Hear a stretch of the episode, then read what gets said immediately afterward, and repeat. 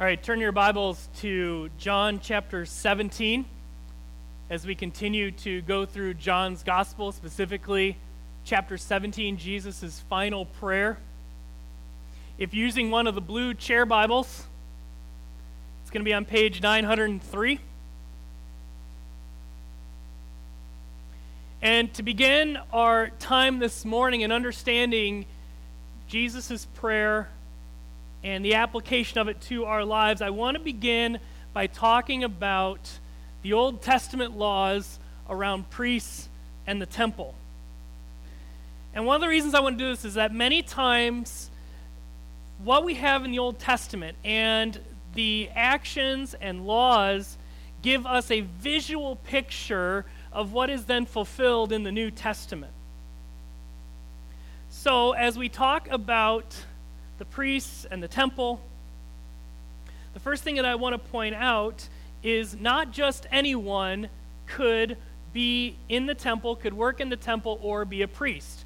You had to be of the tribe of Levi. So the 12 tribes of Israel, if you wanted to work in the temple, you needed to be from the tribe of Levi.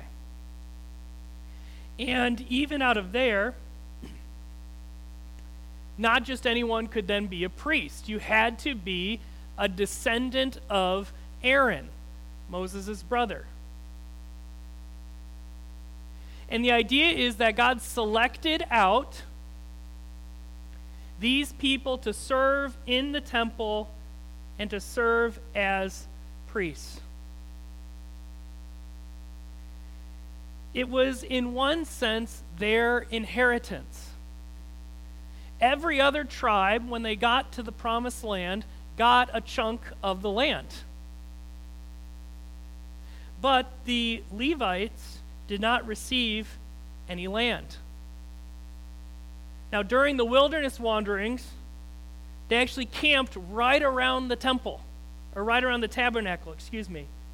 And in the promised land, they were given cities that were spread throughout the country of Israel, but they did not have their own land. The priests were also separated out from their work by their clothing. All 43 verses of Exodus chapter 28, and I will not read those this morning. All 43 verses are dedicated to describing the priest's clothing. It set them apart from everybody else. And if they didn't use the right clothing and disobey God in that way, they were going to be in trouble. The other thing that they had to do was they had to be dedicated to that work through a series of sacrifices. Again, I won't read it today, but all 46 verses of Exodus chapter 29 describe the process by which the priests are set aside for their service in the temple. This included seven days of sacrificing a bull, a whole bull on each day, and two rams, including my favorite, my new favorite term in the Bible, the ram of ordination. I sort of want a ram of ordination now. and this began the process of sacrificing every morning and every evening, which continued on through the life of the temple.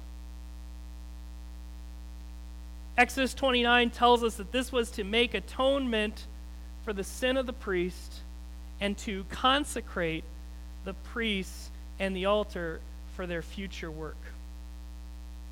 So all of this is done, all of this setting aside. Setting aside Levi and all of his descendants, setting aside that tribe for the work. And then setting aside the family of Aaron and his descendants to be the priests.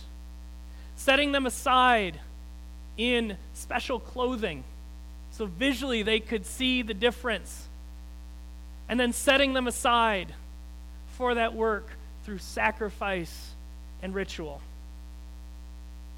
all of this was done to show that these people had been set aside for God's special work in the temple.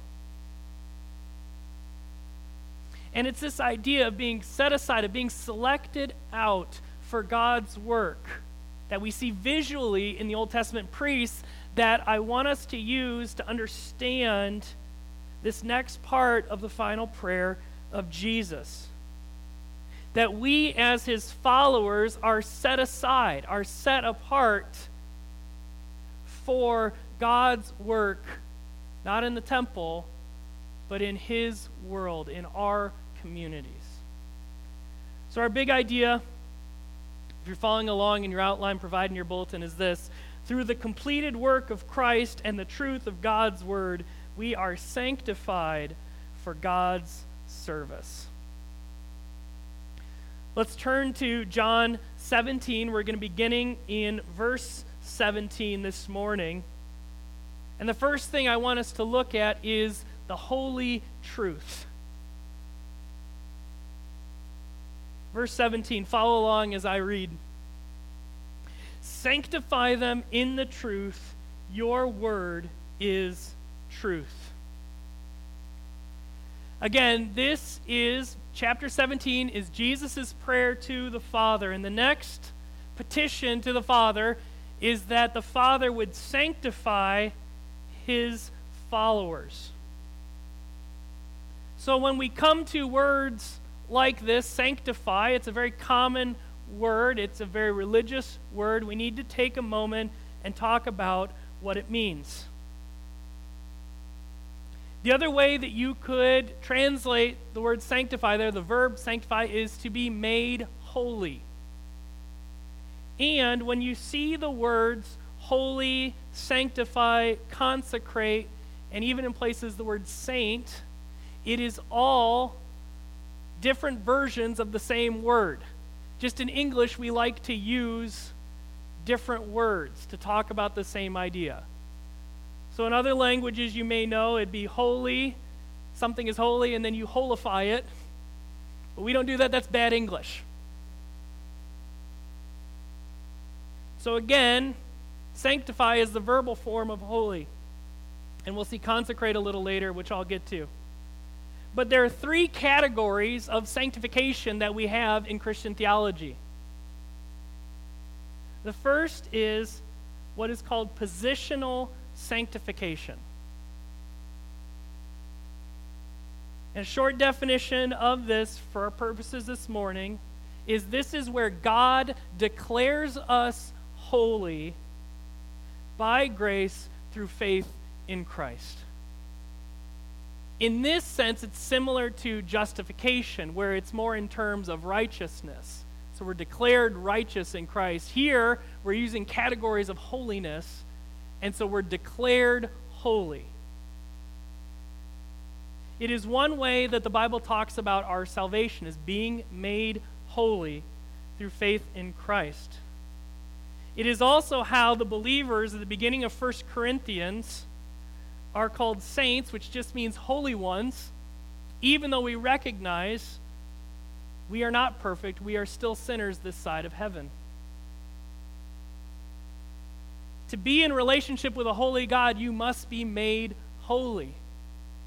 And through the death and resurrection of Jesus Christ, when we place our personal trust in Him, we are made holy. So that's positional sanctification. The second category is called progressive sanctification. And as the term would suggest, this is the idea of us growing in holiness and godliness as we are followers of Christ. If positional sanctification is that first step of faith in Christ, where we are in relationship with God through Jesus, Progressive sanctification is God growing us in holiness and maturity, of being more and more like Jesus Christ. We progress in holiness. That if you're a follower of Christ, every day God is working on you to make you more holy. The third category and you could argue this is a subset of the second one, but it's, it's important to our text today, is what I'm going to call consecration. The idea here is of God setting someone apart or belonging to the Lord for his work. So, again, think of the Old Testament priest. He was set aside, he was separated out to do the work of sacrifice in the temple. He was to do God's holy work. Now, while we can understand the difference in English, again, know that this is the same word in our translations. And as we'll see later, most modern Bibles will have a footnote to help you see that this is the same word. But again, the idea is this of someone having a holy purpose or a holy job from the Lord. So they're set aside for his servants. And notice how they build upon each other. That as we are made holy in Christ, we begin a life of growing in holiness and becoming more and more like Jesus and as we grow and grow to be more like Jesus, we live out that faith in service and in witness, the holy mission of God. They are distinct but not separate parts of our salvation in Christ. So, with all that being said, verse 17 focuses on the means by which we are sanctified. How do we come to be made holy? How do we grow in holiness? And how does God set us apart for his work? Look at what verse 17 says Sanctify them in the truth, your word is truth. God's truth, as found in the Bible, is his instrument of transformation that what is recorded of how Jesus died for us and that by faith we can be saved is the instrument by which we are made holy. As we read God's word, and God gives commands, and He shows us how we are to live our lives. As we read those, as we understand those, as we live those out, we see that they are the instrument by which God grows us in holiness. And similarly, as we understand God's word and the truth found, that is what moves us to a life of service and witness. To take on God's mission as our own, to do his holy work in his world. What we need to see is that you cannot be sanctified outside of a deep and complete commitment to the Word of God. You cannot grow in holiness outside of coming under the authority of the truth of God's Word. We are not sanctified in my truth. We are sanctified in the truth. It is when we allow God's word to take a hold of our lives, of our minds, and our hearts that God changes us. It is when we actually live out what the Word of God says that we become more like Jesus and a part of God's mission to make disciples across the world. And it's in this understanding of mission that we see in verse 18.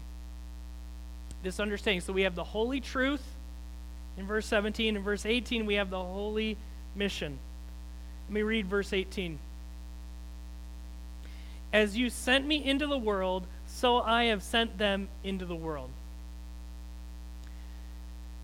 Now, if you're reading through verses 17 to 19, verse 18 can feel like a rhetorical bump in the road. You can read verses 17 and 19 without verse 18, and it makes perfect sense. Let me read that for you. Sanctify them in the truth, your word is truth. And for their sake I consecrate myself, that they also may be sanctified in the truth. You see, in verse 19, we're going to come back to this language of sanctification. And so as we read this text, we got sanctification, we got sanctification, but then right in the middle, we're talking about sending. So why does Jesus do that? I thought we were talking about sanctification. There is a purpose to our sanctification. Our sanctification is not an end within itself. And this is again where this idea of the Old Testament priest is helpful. They were set aside not so they could wear fancy clothes, though the clothes were very fancy, but they had a job to do. And when Jesus puts this rhetorical bump in the road of talking about being sent, it causes us to notice what he is saying. And that is growing in holiness and being made holy is always connected to the mission of God. And one of the worst things we can do is to divorce our personal holiness from God's call to be his witnesses and his hands and feet in our world.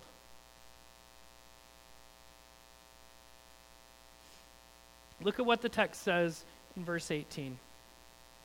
As you sent me into the world, so I have sent them into the world. As we've seen before in chapter 17, Jesus is always drawing parallels between his work and what he did with us. And he says to the Father, You sent me into the world, and in a similar way, I am sending them. So the mission of Jesus is always connected to our mission. As he left his Father's throne above, as he came down as a baby, lived on earth, and died and rose again, in the same way, he sends us into his world with his truth. There's a long history of God's people who have tried to divorce their personal piety and their personal holiness from their mission to those around them. I want to give you an extreme example from history, and I want to make some application to us this morning. There was a man named Simeon Stylites. He lived from the year 390 to 459 AD. This is pretty early on. This is a few years ago, at least a dozen. For 37 years of his life, he literally sat on a pillar. And he described this as an exercise of his faith. He thought to grow in holiness, to be a really good Christian, he should sit on top of a pillar for 37 years.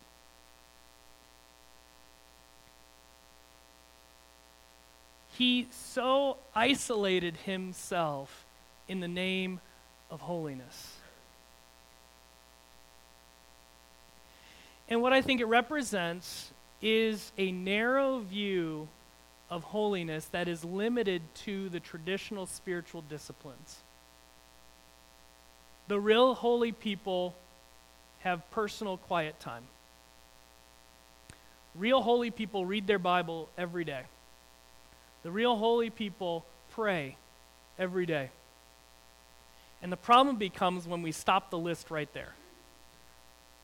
Yes, you should read your Bible daily. Yes, you should pray daily. Yes, you should have time alone with the Lord daily. But if you stop your pursuit of holiness there, you might as well be standing on top of a pillar for 37 years. And I know, I can't think of anyone here who has erected a pillar to stand on in their yard. But when we read this, we need to understand that there may be an idolatry of isolation in our hearts. That there are some seasons and some times where we might as well be on top of that pillar. But what we need to see with the inclusion of verse 18, sandwiched right in the middle of 17 and 19, is that you cannot separate your growth in holiness. You cannot separate that from your mission to be a witness in your world. We can't limit holiness to personal quiet time. I don't know if this guy Simeon ever read John 17, verse 18.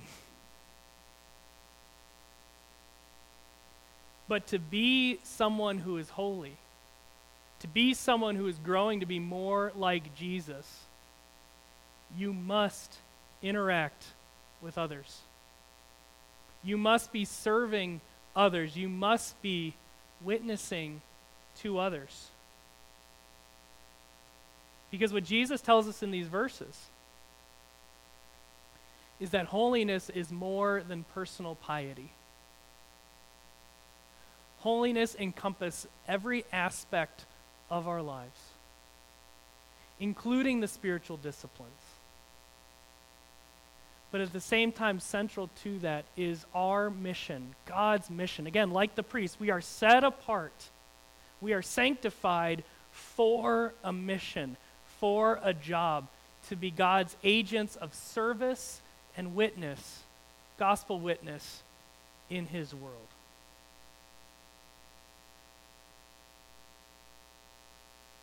And we must note that this mission we have because it was the mission of Jesus. Verse 18 As you sent me into the world, so I have sent them into the world. Jesus ends this part of the passage by then explaining his role in our sanctification. So, again, if you're using the outline in your bulletin there, we're going to see a holy Savior. Look at verse 19. And for their sake I consecrate myself, that they also may be sanctified in truth.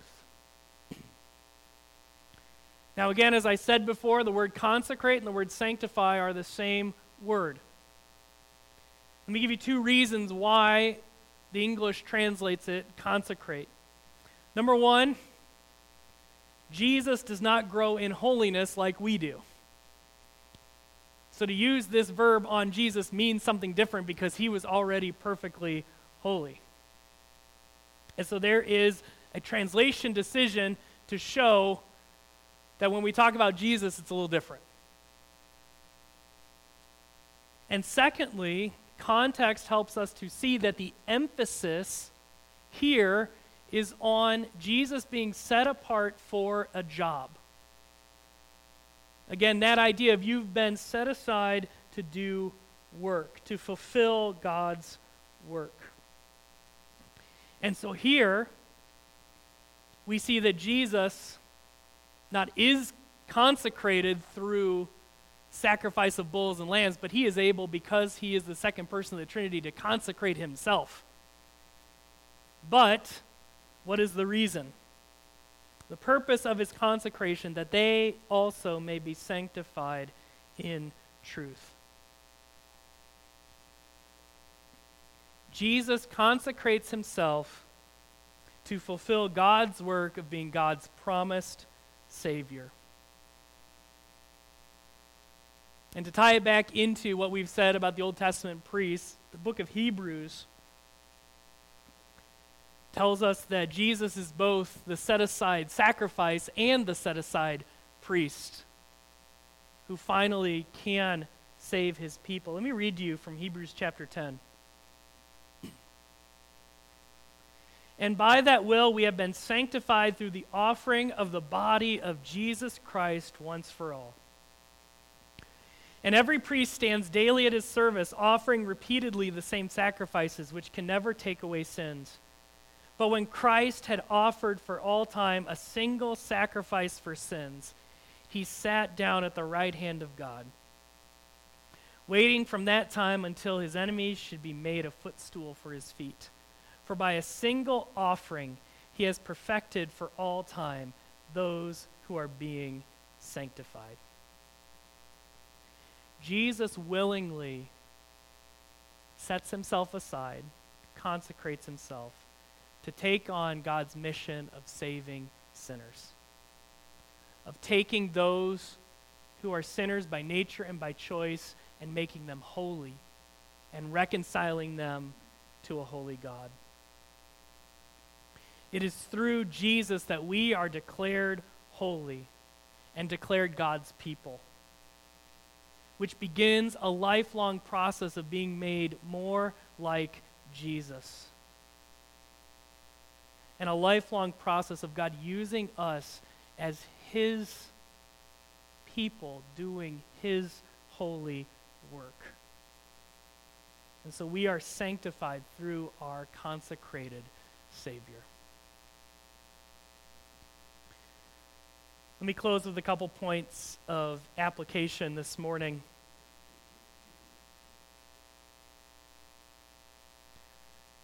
Number one, through faith in Jesus, you are made a saint.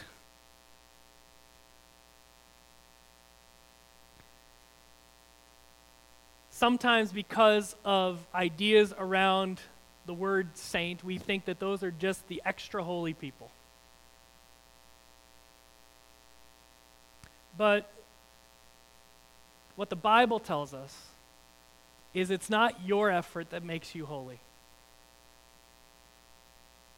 You are separated because of your sin from a holy God. But what the Bible tells us is that the sacrificial death of Jesus cleanses you from your sin and makes you holy and reconciles you to the God who made you and loved you. Again, read from Hebrews chapter 10. And by that will we have been sanctified through the offering of the body of Jesus Christ once for all. The work is done. In the Old Testament, they had to keep sacrificing because those animal sacrifices were just a picture a shadow of what was going to come in Jesus. And in Jesus, when he dies as the Lamb of God, he makes it possible for us to be saved. Not just for a little bit, but forever. That your holiness cannot be taken away. And that you can have the guaranteed hope of eternal life through Jesus who sanctifies you.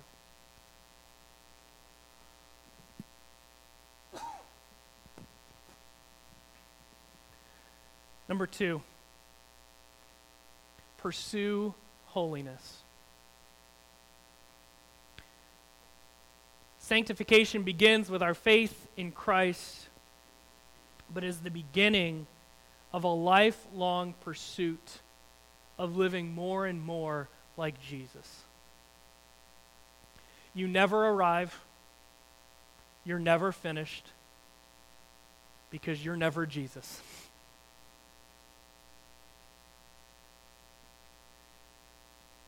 But what does Leviticus say? The book of Leviticus says this to us For I am the Lord your God. Consecrate yourselves, therefore, and be holy, for I am holy. Just because our pursuit of holiness does not save us does not mean that we should not and must not pursue the holiness of Jesus every single day. Number three, never separate your personal holiness from your mission to make disciples of Jesus Christ. There is a unity of purpose that as we personally grow in holiness, that at the same time we are growing in a holiness of mission, in a holiness of being God's workers of service and witness. We are a sent out people. We have been set aside, just like the priest, set aside for God's work. The priests didn't just stand around in their fancy clothes. They did the work that God called them to. Jesus has sent you out into your work, into your community, into his world for a life of sacrificial service and gospel witness. Friends, as we look at this part of Jesus' prayer, that we would grow in holiness and in the mission of Jesus to serve and proclaim the gospel. And that today you would see your need for that holiness. That today you would commit to a life of growing holiness. And that today you would better understand that you have been set aside for work, for a job, to be the hands and feet of Jesus Christ. And all of this is done through the truth of God's Word and the sacrifice of Jesus. Let's pray.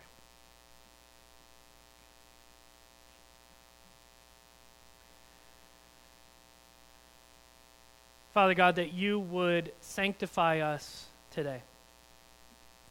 That by your truth in your word, that through the death and resurrection of Jesus Christ, you would make us holy by grace through faith, and that we would pursue holiness, and that we would pursue the mission that you have given to us through your Son, Jesus Christ.